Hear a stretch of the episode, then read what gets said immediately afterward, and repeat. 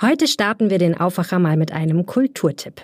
Wer Kunst sehen will, geht ins Museum. Wer Kunst sehen und Wein trinken will, geht in eine Galerie. Und wer Kunst sehen, Wein trinken und zusätzlich über spektakuläre Acts staunen will, der geht in den Zirkus. Die aktuelle Show des Zirkustheater Roncalli dreht sich um Kunst in allen Facetten. Beim Gastspiel im Düsseldorfer Rheinpark seht ihr Mondrian, Da Vinci und Frida Kahlo. Ihr seht große Zirkuskünstler, Artistinnen und Artisten, Clowns, Musikerinnen und Musiker. Und wer keinen Wein mag, findet an einem der nostalgischen Foodtrucks garantiert etwas Leckeres zu trinken. Und dazu eine Bratwurst. Oder doch lieber Zuckerwatte? Natürlich in Bio-Qualität. Tickets gibt's auf roncalli punkt de. Und mit dem Code Aufwacher zwanzig Prozent Rabatt auf alle Rangplätze. Wenn das kein Tipp ist. Und jetzt viel Spaß mit dem Aufwacher-Podcast. Wenn man in Japan einen Apfel isst oder einen Pfirsich, das ist ein ganz anderes Geschmackserlebnis als hier. Besser, also viel besser. Und aber da, dafür sehr teuer, das ist zehnfache. Ja, aber das ist auch zehnmal so gut. Ihr hört es schon, es ist eine besondere Aufwacherfolge heute am Samstag. Vor einer Woche waren wir beim Japantag in Düsseldorf und wir haben die Zeit genutzt für ein Frag mich alles zum Thema Japan. Alle eure Fragen konnten wir beantworten und den Aufwacher, den wir für euch auf dem Japantag aufgezeichnet haben, gibt's jetzt. Bonn Aufwacher. News aus Bonn und der Region, N R W und dem Rest der Welt. Hallo und herzlich willkommen zum Aufwacher am Samstag. Normalerweise hört ihr hier bei uns das Wichtigste aus Nordrhein-Westfalen in fünfzehn Minuten, aber am Samstag, da nehmen wir uns ein bisschen mehr Zeit und beschäftigen uns mit einem Thema. Und das ist heute Japan. Wir waren beim Japantag zu Gast und hatten Christian Tagsold und Shingo Shimada von der Universität in Düsseldorf zu Gast. Und die beiden haben sich allen Fragen gestellt, die zum Thema Japan aufkamen. Helene Pawlitzki und ich, Michael Höhing, moderieren das Ganze und diesen Aufwacher hört ihr dann jetzt. Und am Ende dieser Aufwacherfolge hört ihr außerdem, wer bei unserem Gewinnspiel am Japantag gewonnen hat. Also dranbleiben. Wie kommt das eigentlich, dass es ein eigener Fachbereich ist, modernes Japan? Wo ist der Unterschied zu Japanologie oder was es noch gibt? Ja, ganz wichtig, also bei uns in Düsseldorf, das wird nur moderne japanische Sprache unterrichtet, ne? Und dann klassische Japanologie, da müssen Sie immer klassische Japanisch lernen. Das ist der große Unterschied. Und thematisch beschäftigen wir uns immer mit modernen Themen, Arbeitswelt, Kultur, auch Anime, ne, und Gaming und so weiter. Und das ist ja unsere Besonderheit in Düsseldorf. Ja, es ist auch so ein Bruch in der Fachgeschichte. So ja. Bis in die achtziger Jahre hinein hat man gedacht, Japan kann man nur verstehen, wenn man irgendwelche alten Schriften aus dem elften Jahrhundert liest.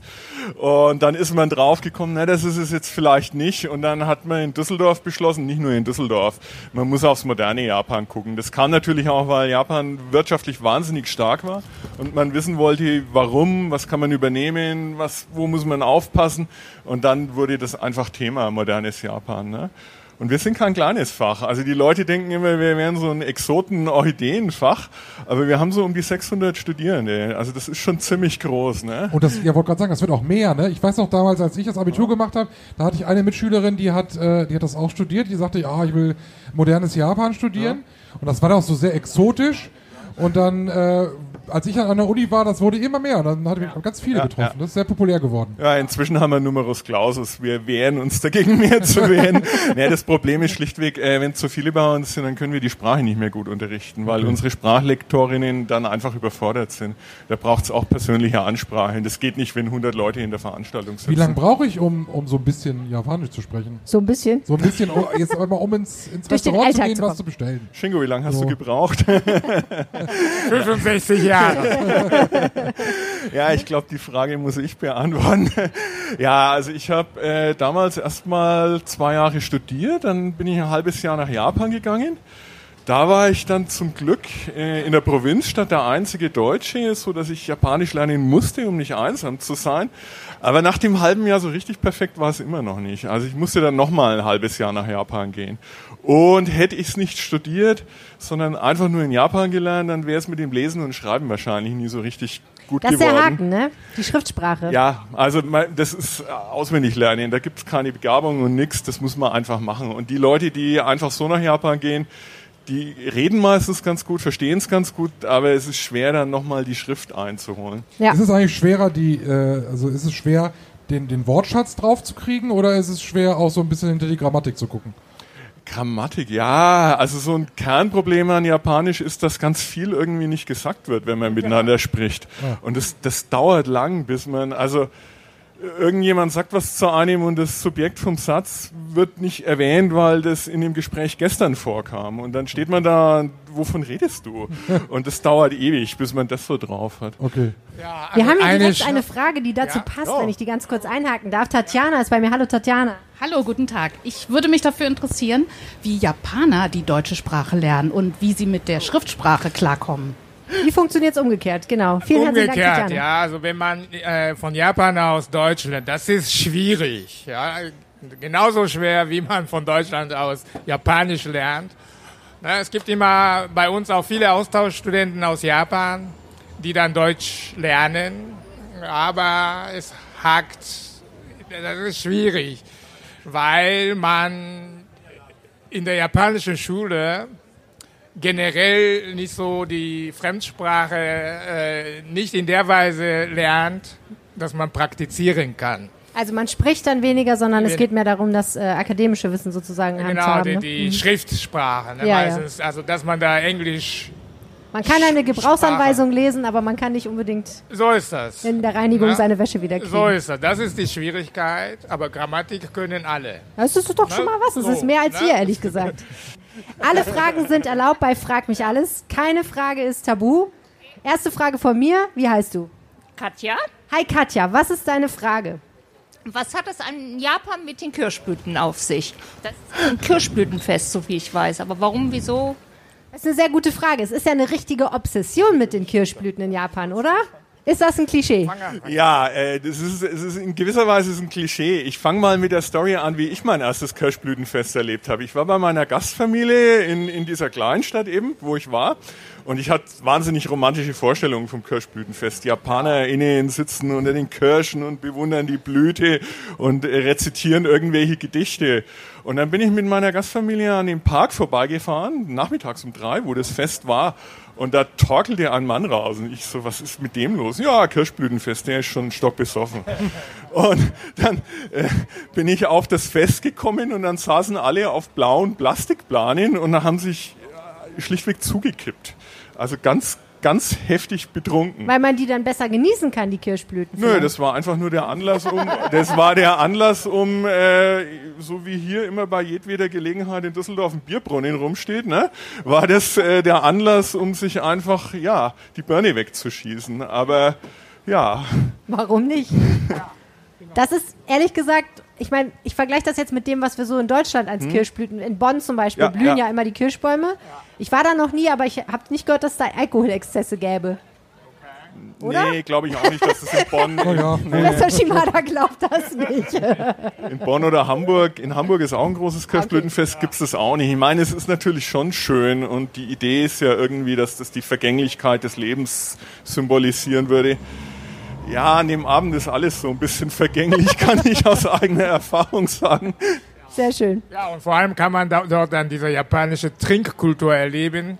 Und das ist schon heftig, muss ich sagen. Vielleicht bleiben wir mal bei dem Thema. Das interessiert mich ehrlich gesagt auch brennend. Es gibt da ja dieses Klischee, dass Japaner nicht so gut Alkohol abbauen können. Stimmt das eigentlich? Das stimmt. Also ich habe viele Freunde, die einfach körperlich, ne, also die Alkohol nicht vertragen. Ja, ja, die sind schneller betrunken und haben länger was davon.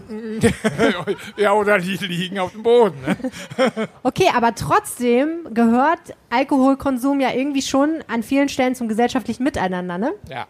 ja. Wieso ist das so? Ist ja ein komischer Gegensatz. Ja, auf der anderen Seite, also wenn Sie dann die, ja, die Angestellten im Büro antreffen, das ist ja sehr formell. Ne? Das erleben Sie hier auch. Und dieser formelle, um dann... umzuschwingen in, in andere Modus. Kontrastprogramm. Ne? Hm. Und dafür braucht man dann den Alkohol. Okay. Also eigentlich, damit man mal wirklich locker lassen kann. Genau. Und dann ist auch alles erlaubt?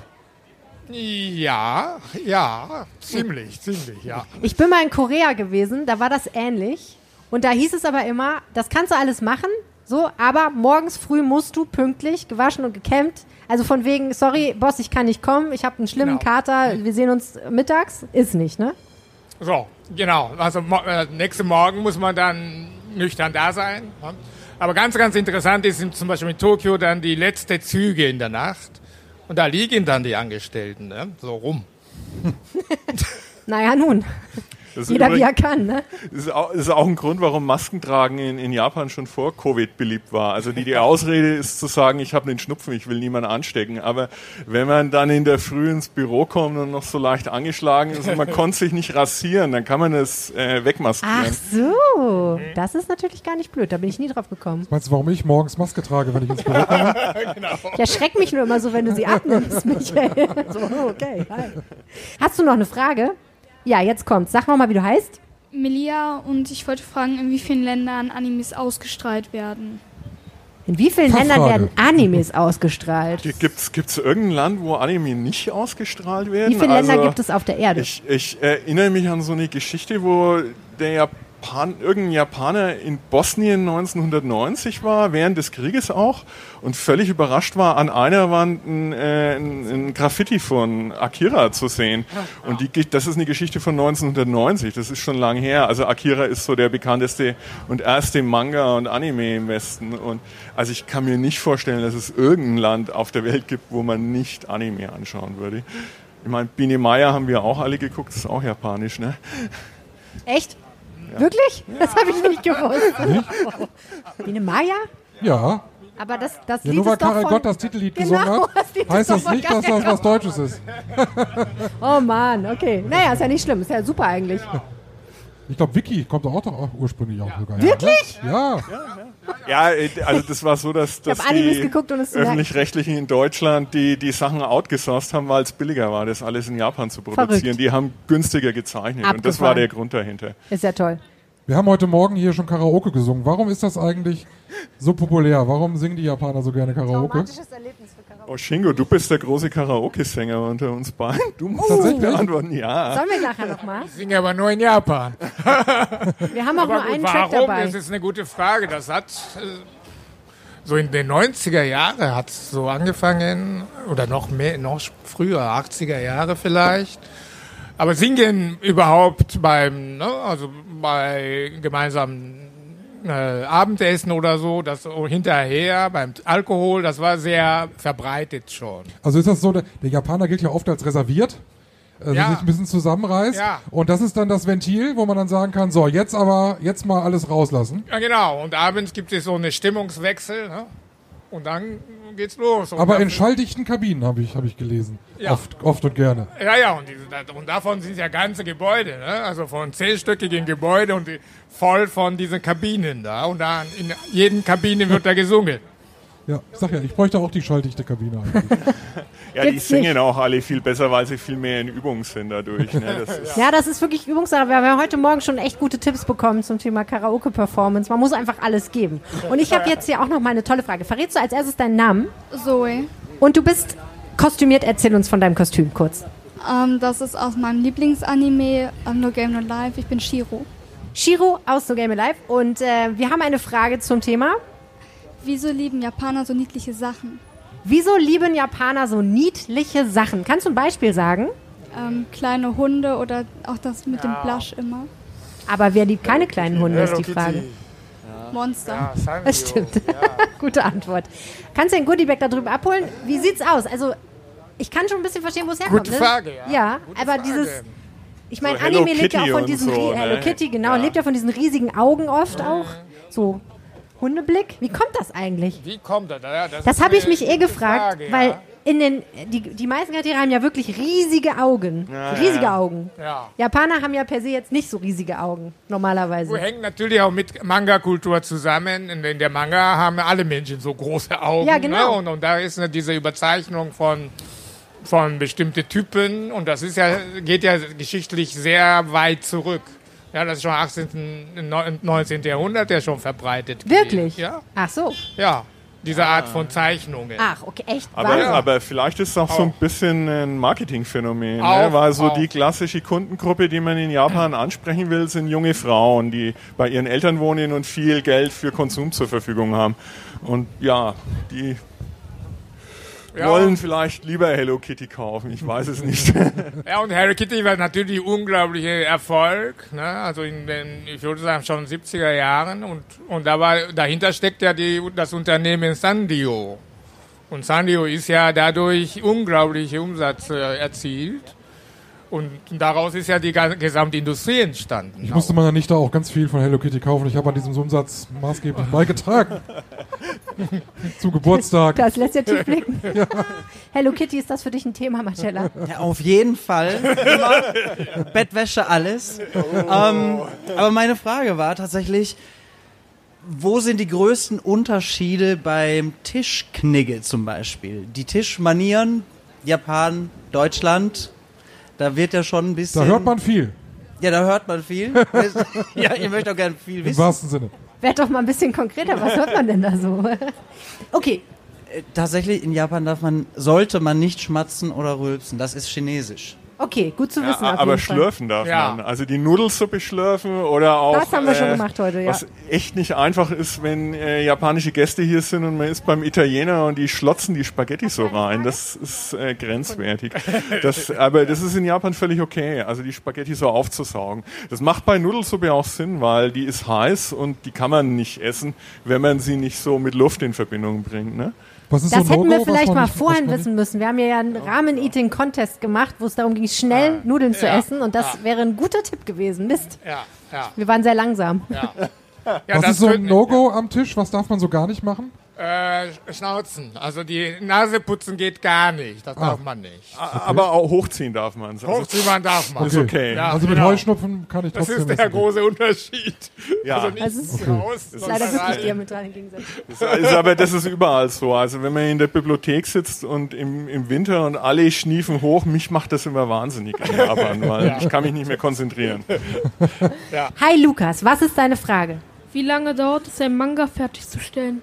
Oh, wie lange dauert es, einen Manga fertigzustellen? Das ist eine Profifrage für Produzenten wahrscheinlich, aber... Man muss schnell gehen, ne? Weil ja. das ist eine sehr... Also die haben eine hohe Umschlagszeit in dem Medium. Also äh, die Mangas sind ja früher wöchentlich veröffentlicht worden, immer so acht Seiten oder so. Dann muss das auch... Also in so mon- wöchentlichen Magazinen immer eine Folge. Dann hat man auch nur eine Woche Zeit und ja. Ja, und das ist auch unterschiedlich. Also Anfang, also die junge Manga-Zeichner, ne, die machen ja alleine. Dann brauchen sie natürlich lange Zeit ja, ja. Für, für eine Geschichte, über eine Woche. Aber schon berühmte Manga-Zeichner, die haben ja schon ganze Mannschaft von zehn Leuten, die unterschiedliche Sachen machen. Und dann geht das schneller. Also da malt dann einer nur die Hintergründe genau. oder macht die genau. Schraffuren noch dazu oder so. Aber da geht es um viel Geld, das muss schnell, schnell gehen. Und die genau. arbeiten auch tief in die Nacht hinein. Also das ist kein leichter Job. Also Lukas, äh, du willst nicht Manga-Maler werden. Ich warne dich vor. Das ist wahnsinnig anstrengend. Stress, ja. Ich würde noch mal eine gesellschaftliche Frage stellen. Ja. Was ich, was ich, was ich mal gehört habe, ist, dass die Kriminalitätsrate in Japan unglaublich niedrig ist. Woran liegt das? Gut. Jetzt äh, habe ich sie. Also gut, dann sage ich, die Kriminalitätsrate ist niedrig, weil Japan eine Überwachungsgesellschaft ist. Okay, das ist also dann... dann also eine absolute Überwachung und auch absolute Kontrolle. Ja, und auch, das ist auch eine negative Seite, finde ich, von der japanischen Gesellschaft. Auch Schule, auch extreme Kontrolle von Schülern. Aber es ist tatsächlich so, dass ich ins Café gehen kann, kann da arbeiten und kann meinen Laptop da mal zwanzig Minuten stehen lassen. Ja. Und da passiert nichts. Genau. Ja. Also mir sind auch schon mal tausend Yen von einer alten Dame abgeschwatzt worden. Ne? Also so, ah, ja, also es kann schon auch mal was passieren. Darf ich fragen, wie das, wie das lief? Ja, ich hatte damals eine japanische Freundin und dann hat uns so eine alte Dame angesprochen und meinte, sie braucht jetzt hier noch tausend Yen, das sind so acht Euro. Für einen Bus und äh, ist schon eine Weile her und dann äh, irgendwie zwischen meiner japanischen Freundin und mir, wir, war, wir wussten beide, dass wir betrogen werden, ja. aber wir konnten es uns beide irgendwie nicht erzählen und dann hatten wir beide irgendwie das Gefühl, jetzt nett sein zu müssen und in dem Moment, wo die alte Dame weg war, war uns auch klar, wir sehen diese tausend Yen nie wieder. Das gibt's ja immer wieder. Ne? Aber das ist gut fürs Karma, ja. auf jeden Fall, insofern. Ja, aber irgendwann. Ja, es ist jetzt auch eine gute Geschichte. Aber es war schon ziemlich erschütternd von so einer netten alten Dame, die auch extra noch unsere Adresse wollte, damit sie uns das Geld wiederbringen kann, da so über den Tisch gezogen zu werden. Das war schon ein Erlebnis. Sehr gut. Wir haben hier noch eine Publikumsfrage von? Von Pia. Pia, was ist deine Frage? Genau, wir haben uns eben gefragt, warum Japan so einen extremen Reiz auf die Deutsch, Deutschen ausübt. Also ob es da kulturell irgendwas gibt oder historisch, dass man sagt, auch jetzt dieser riesen Japantag, das gibt es ja beispielsweise keinen Thailandtag oder so. Ah. Vielen Dank. Ja, also zum einen ist Japan natürlich eins der wenigen Länder, die nicht kolonisiert wurden, ne? Also insofern hat er eine gewisse Eigenständigkeit behalten. Das ist ein Punkt. Und ein zweiter Punkt ist historisch gesehen, klar, seit sechzehnten, siebzehnten Jahrhundert galt Japan immer exotisch, ne, weit weg. Und äh, diese exotische Kultur hat ja immer so eine positive Ausstrahlung gehabt. Das kann man durchaus durch die Geschichte gehen. Ja, und dann gibt es aber auch Affinität. Japan hat natürlich, vorhin hat also vorherige, vorherigen äh, Veranstaltungen hat jemand auch gesagt, dass Japan von Deutschland sehr, sehr viel übernommen hat. Ne, auch, auch Universitätsbildung äh, bis neunzehnhundertfünfundvierzig, das war sehr stark deutsch geprägt. Ja, und da ist die große Affinität schon vorhanden. Also eigentlich eine gegenseitige Faszination. Ja, ja. ja. Und, und Japan war als eines der wenigen nicht westlichen Länder, aber wirtschaftlich auch erfolgreich. Und das macht natürlich die Sache ja auch interessant. Also im neunzehnten Jahrhundert, wo das so losging, war China gerade wurde von englischem Opium überschwemmt, damit die den Tee kaufen konnten, ne? Und damit war China dann der kranke Mann Asiens. Und die so um achtzehnhundert war China bei Voltaire oder so, Aufklärung, noch große Begeisterung vorhanden, aber da dann eben nicht mehr. Und Japan hat daraus gelernt und zum Beispiel die Opiumeinfuhr verboten, wurde wirtschaftlich erfolgreich und das macht es dann irgendwie spannend und gleichzeitig erträglich, ne? Trotzdem muss ich sagen, was mich besonders an Japan fasziniert, ist diese teilweise enorme Gegensätzlichkeit. Nehmen Sie das auch so wahr? Oder wenn man Japan besser kennt, erscheint das weniger widersprüchlich? Wissen Sie, was ich meine? Ja, Japan zwischen Tradition und Moderne, ah. oder? Ja.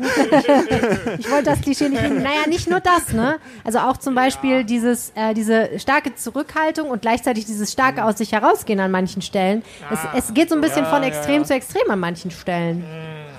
Habe ich oft das Gefühl. Aber vielleicht ist das nur die Außensicht. Und wenn man die japanische Kultur besser kennt, dann denkt man sich, ach so, ja klar, das macht Sinn. Ja, also gut, da, genau gleicher Eindruck habe ich hier ja auch. Also zum Beispiel Moderne und äh, Tradition haben wir hier genauso.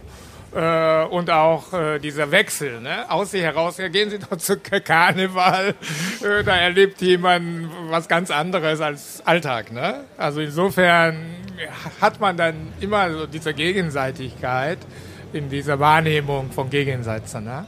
Ja, war, ist auch ein geschickter Marketingtrick schon ja, um neunzehnhundert auch. Herum mit diesem Tradition und Moderne, ne? Ja. Weil Japan hat natürlich ein Problem. Das Land modernisiert sich radikal schnell, ist nötig, weil sonst würde es Kolonie werden. Und äh, dann tritt die Frage auf, wer sind wir eigentlich? Wenn wir jetzt hier so weitermachen, sind wir dann nicht einfach selber der Westen? Und dann äh, fängt man an, ganz viele Traditionen auch richtiggehend zu erfinden, um zu sagen, wir sind aber doch anders. Und es ist auch eine Chance gegenüber dem Westen, die Aussage zu treffen dann, ja, ihr habt eure Traditionen ja aufgegeben, ihr habt euch von euch selber entfernt, wir können beides auf einmal. Und dann steht man plötzlich vorne dran und ist nicht mehr hinter dem Westen, ne?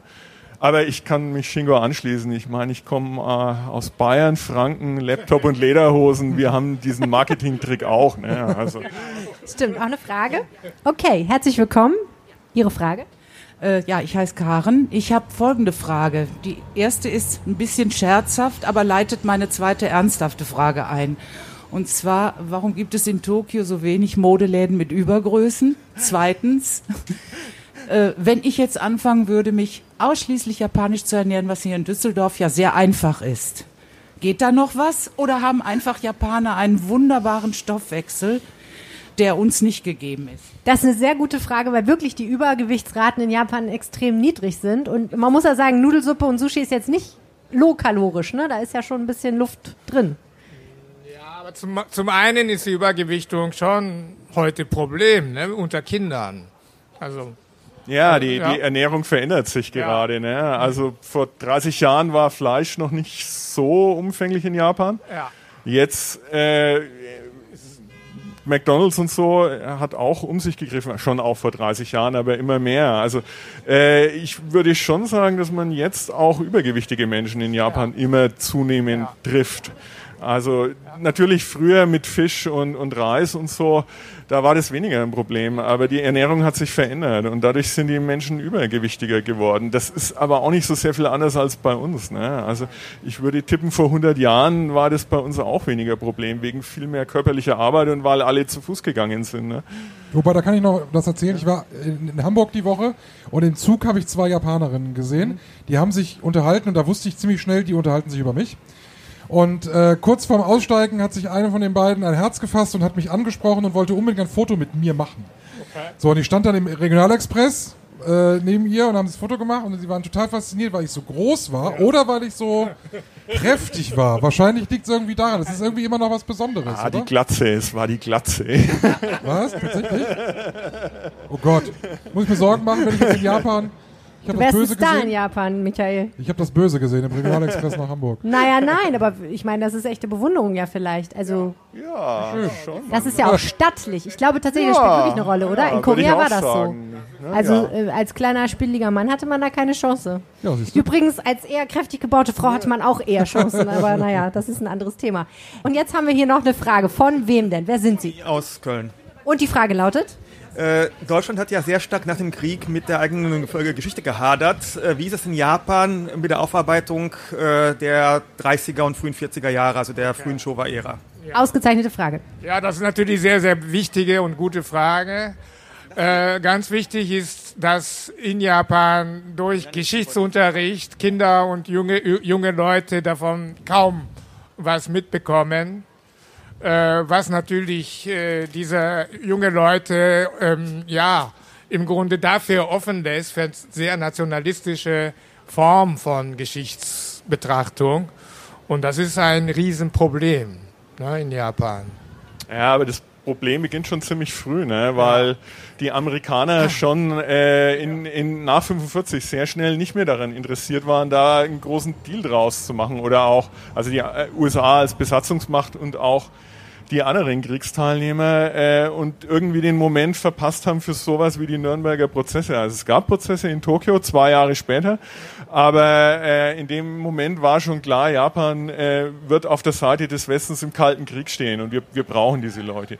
Plus äh, an den Tokioer Prozessen wurden die eigentlichen Opfer der japanischen Aggression, also China, Vietnam, Kambodscha, Thailand, nicht als Kläger beteiligt, sondern es saßen die westlichen Nationen zu Gericht über Japan und die haben nicht die schlimmen Sachen erlebt. Also natürlich haben äh, Niederländerinnen in Indonesien grauenhafte Sachen erlebt, aber nicht in dem Umfang wie Chinesinnen und Chinesen in China. Und, ja, oder Koreaner, ja, auf jeden Fall, ja. Damals gab es ja diese Länder einfach noch gar nicht. neunzehnhundertsiebenundvierzig, ja. Das ist äh, die Tatsache. Und das war noch sehr imperialistisch geprägte Zeit in Asien. Ne? Und, ja. und, und da ist Japan im Grunde davon ge- leichter etwas davon gekommen. Und zu, dazu noch dann die, in diesem Tokioer Prozess, der dann diese ganze Kriegsverbrechen aufarbeiten sollte. Da ist ja noch der Ob- Staatsoberhaupt Tenno noch nicht mal als Zeuge eingeladen worden. Fragen? Nichts Politisches mehr. Okay, bitte nicht. Nee, ne? Ein weiteres Klischee. Japaner und Milchprodukte. Uh. Darüber haben wir noch nicht gesprochen. Ich hab, es, es, es wusste ich immer, dass das wohl ein Problem ist. Ja. Und dann hieß es aber irgendwann mal, bei uns wird jetzt die Milch knapp, weil die Japaner die Liebe zu Milchprodukten entdeckt haben. Davon wüsste ich nichts. Okay. Nein, davon wüsste ich nichts. Nee, ist Milch, Milchprodukte sind ein Problem, ne? Es ist auch, glaube ich, ein genetisches Problem. Genau, das ist, hat dann fehlt dann der Enzyme, ne? Okay. Ja, aber äh, also es ist schon so, dass Milch in der Schule ja ausgeschenkt wird. Ne? Also ja. das, das äh, geht mit dem Enzym erst ab bestimmten Mengen los. Also ja. wenn man jetzt Milch in Kaffee macht, dann ist das kein Problem. Ne? Aber es ist so eine Art natürliche Laktoseintoleranz genau. quasi, ne? Genau. Ja, das Bei ist unser Schul- Schulessen hatten wir Milch, aber das war ja vom Milchpulver hergestellt. Also Milch, nicht so eine Milch, wie man sie jetzt hier im Supermarkt kaufen würde. Das war furchtbar. Ja, Milchprodukte sind auch wahnsinnig teuer in Japan. Es liegt natürlich auch an am Klima. Also wenn man irgendwie, ich habe Käse. Ich esse sehr gern Käse. Und wenn ich in Japan war und dann Käse gekauft habe, war ich arm und musste den Käse aber ganz schnell essen, weil bei irgendwie achtunddreißig Grad und neunzig Prozent Luftfeuchtigkeit der auch im Kühlschrank innerhalb von zwei Tagen schimmelt. Aber der ist dann sehr teuer, dann? Der, der ist unglaublich teuer. Das ist doch eine Spezialität. Ja, ja, ja. Also so Scheibletten, was jetzt bei uns kein Ding ist, ist richtig teuer. Aber ja, ja nicht, nicht, also mein Essen ist generell, äh, wenn man nicht Reis oder Tofu isst in Japan, dann ist es teuer. Also Kartoffeln oder Müsli, Kartoffeln kauft man irgendwie zwei Stück, nicht den ganzen Sack, ne? Also das macht man einfach nicht. Weil es nicht so viel Anbaufläche gibt und nicht so viel produziert wird, oder woran liegt das? Ja, Kartoffeln werden im, im Norden des Landes, auf, in Hokkaido schon viele angebaut. Es gibt natürlich auch Kartoffelchips und alles.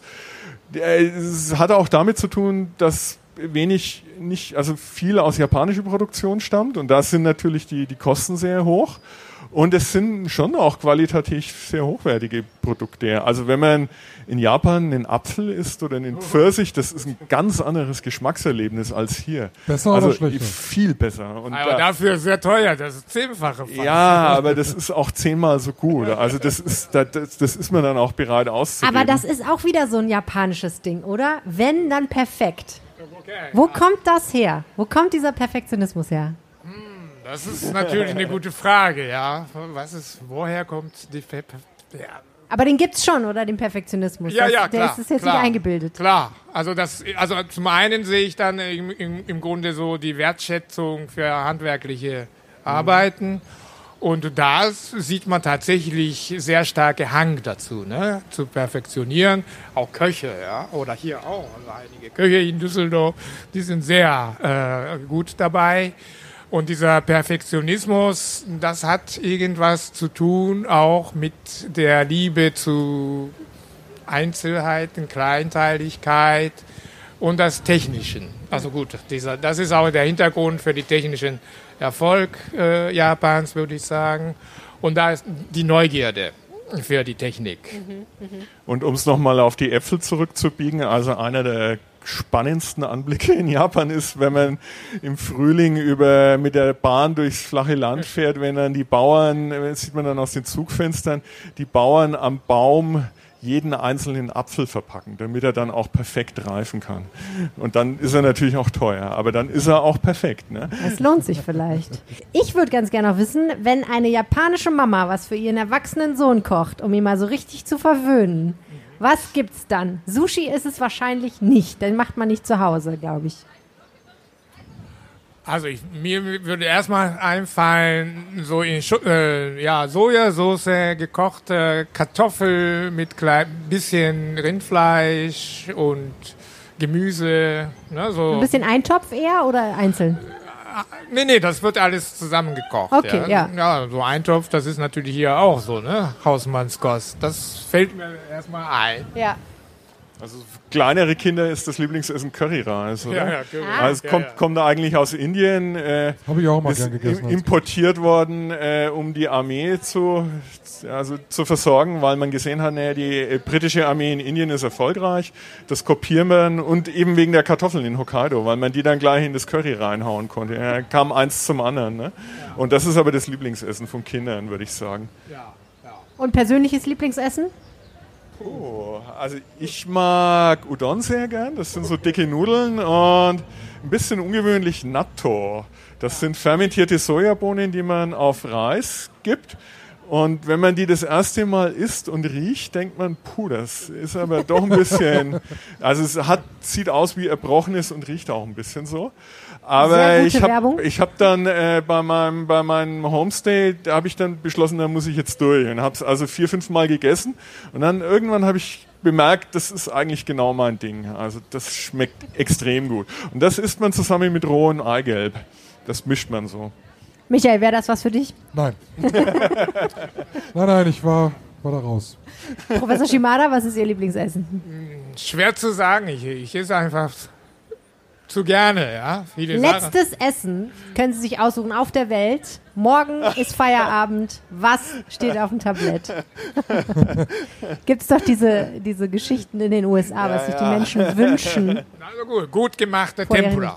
Tempura. Oh ja, oh ja. Tempura ist auch aber gut lecker. Gemachte Tempura ist gar nicht einfach zu kriegen, oder? Das ist schwer. Ja, das man denkt schwer. Ja immer einfach durch den Backteig ziehen und rein in die Fritteuse, aber das ist natürlich da, typisch deutsch. Da muss irgendwie auch schon alles die richtige Temperatur ja. haben, damit der Teig richtig zusammenhält. Und ich habe auch gelernt, dass der Teig, der muss so ein bisschen runterfließen von dem, damit ja, er noch ja, eine ja. eigene Form bildet, die auch mhm. knusprig.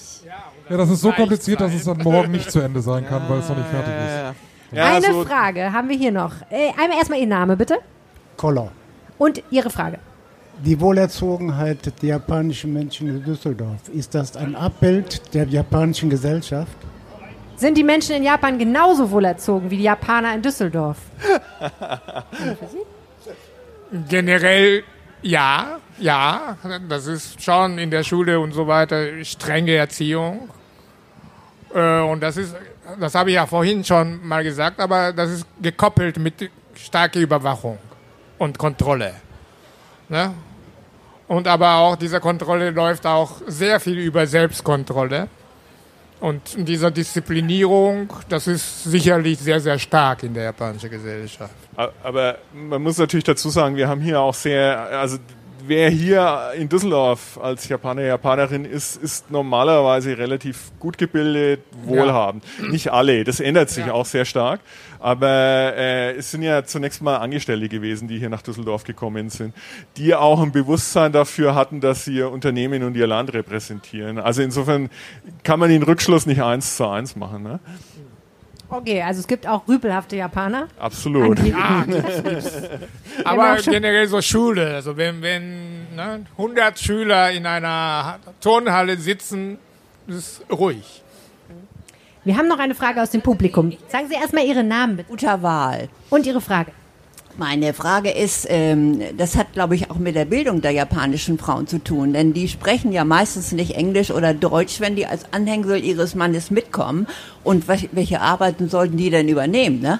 So habe ich das jedenfalls ähm, mitgekriegt. Ja, das ist ein praktisches Problem, ne? Da sind wir wieder naja, beim Thema nee, Fremdsprache. Sie könnten natürlich in japanischen Unternehmen auch mitarbeiten, ne? Weil die Ehemänner sprechen auch kein Englisch oder Deutsch, da muss man sich keine Illusionen machen, ne?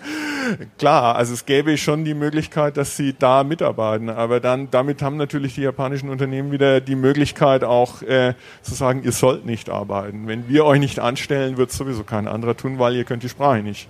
Ich wollte noch wissen, wie das mit dem Gendern ist. Ist das, ist das in Japan eine Diskussion, so wie wir sie hier aktuell führen? Die Sprache meinen Sie? Genau. Die Gendersprache. Das ist dann zum Glück in der japanischen Sprache weniger problematisch, ja, weil die Substantive haben keine ähm, ähm, Geschlechter. Okay. Und auch äh, zum Beispiel dieser, wenn jemand anredet, Herr oder Frau, das ist ja in Japan ja einheitlich San. Da wird gar kein Unterschied gemacht und dadurch ist es dieser Genderproblem. Also gibt es gar nicht das Problem. Sprachlich genau. nicht. Sprachlich, Sprachlich nicht. nicht, aber Genderproblem natürlich. Das ist doch beneidenswert. Ja. Ich muss eine Frage noch loswerden, die hat uns vorher jemand geschickt, nämlich Sabina, und die fragt, glaubt ihr, eine Videospielhalle, also so eine Arcade, wie die aus Japan, wäre in Düsseldorf vorstellbar und käme hier gut an? Ach, ich kenne die Arcades ja. in Japan jetzt nicht. Ja, also in Japan sind Video, äh, sind so Arcades immer noch sehr beliebt ja. und man wundert sich natürlich, weil man sich fragt. Was äh, ist denn das? Naja, halt so, so eine große Halle, wo äh, Spielautomaten stehen. Okay. Ne? Ja. So, ja, man kennen Aber das einige sind vielleicht noch so aus den achtzigern, so neunzigern. fünf ne? Euro reinschmeißt und dann geht ein Glücksspiel nee. los, sondern ja. man spielt richtig ein Geschicklichkeitsspiel. Genau. Aber mir fällt gerade ein, ich ja. habe sowas gerade erst gesehen und es ist ja. erfolgreich. Also in Deutschland. In Deutschland. Jetzt mache ich natürlich irgendwie unfreiwillig Werbung. Noch dazu für die verbotene andere Stadt. Ne? In, in Köln hat ja Saturn äh, gerade sowas vor zwei Jahren aufgemacht. Okay. Ne? Das Experion, ja. da stehen okay. dreihundert Computer rum, ja. wo ganz viel gespielt wird. Da, da ist es natürlich umsonst, weil die Unternehmen, die da ihre Spiele ausstellen, dafür bezahlen. Die bezahlen Miete und dadurch generieren die ihre Einnahmen. Und es ist für Äh, Media Saturn wichtig, an junge Leute ranzukommen, die sie per Fernseher nicht mehr erreichen. Und da, da geht die Post ab in dieser Halle. Also ich war ganz verwundert. Ich habe das auch das erste Mal gesehen. Aber es ist natürlich die Frage, ob das überall funktionieren will. In Düsseldorf bin ich mir aber ziemlich sicher, dass es das Publikum gäbe. Ne, da wären schon unsere Studis die ganze Zeit da. Ich will nicht, dass so eine Halle eröffnet wird. Ja, machen wir uns selbstständig damit. Oh ja, schnell, schnell. Oh, das haben wir jetzt einer der Welt erzählt. Naja, kann man Klassisches Eigentor. Ganz herzlichen Dank an Sie beide. Wir haben wahnsinnig viel gelernt. Vielen Dank. Ganz großartig. Ah, hey, vielen Dank da, auch äh, an Sie für die ganzen schön, Fragen, ja, ne? Genau, und ans Publikum. Und ja, vor allen Dingen ans Publikum. Danke an euch für die vielen Fragen. Ähm, wer mehr wissen will über modernes Japan, der kann auf der Website der Heinrich-Heine-Universität schauen, bei Professor Shingo Shimada und bei Professor Christian Tagsold. Und wer mehr wissen will, was in Nordrhein-Westfalen passiert, der kann einfach jeden Tag den Aufwacher-Podcast hören, Michael. Jeden Morgen ab fünf in eurer Lieblings-Podcast-App oder auf r p online punkt de. Und das war der Aufwacher vom Japantag in Düsseldorf. Wer da war, der konnte auch an einem Gewinnspiel teilnehmen und musste nur wissen, dass eine normale Folge vom Aufwacher fünfzehn Minuten dauert. War doch eigentlich gar nicht schwer. Den ersten Preis hat Achim Braue gewonnen. Lieber Achim, du hast einen zweihundertfünfzig Euro Gutschein für die Camper Boys gewonnen. Herzlichen Glückwunsch und kannst dieses Jahr mit dem Camper dann schön in Urlaub fahren. Außerdem gibt's von uns zwei Tickets für den Zirkus Roncalli am neunten Juni in Düsseldorf. Und den zweiten Preis, den gibt es für Jonas Grabbet. Auch dir, lieber Jonas, herzlichen Glückwunsch. Wir laden dich am neunten Juni ebenfalls in den Zirkus ein. Alle weiteren Gewinner werden von uns direkt benachrichtigt. Und an dieser Stelle für alle herzlichen Glückwunsch und danke fürs Mitmachen. Am Montag wieder ein Aufwacher mit den wichtigen Themen aus Nordrhein-Westfalen. Abonniert den Aufwacher gerne in eurer Podcast-App, dann verpasst ihr keine Folge mehr. Ich bin Michael Höhing, wünsche euch ein schönes Wochenende. Tschüss. Mehr Nachrichten aus Bonn und der Region gibt's jederzeit beim Generalanzeiger. Schaut vorbei auf g a punkt de.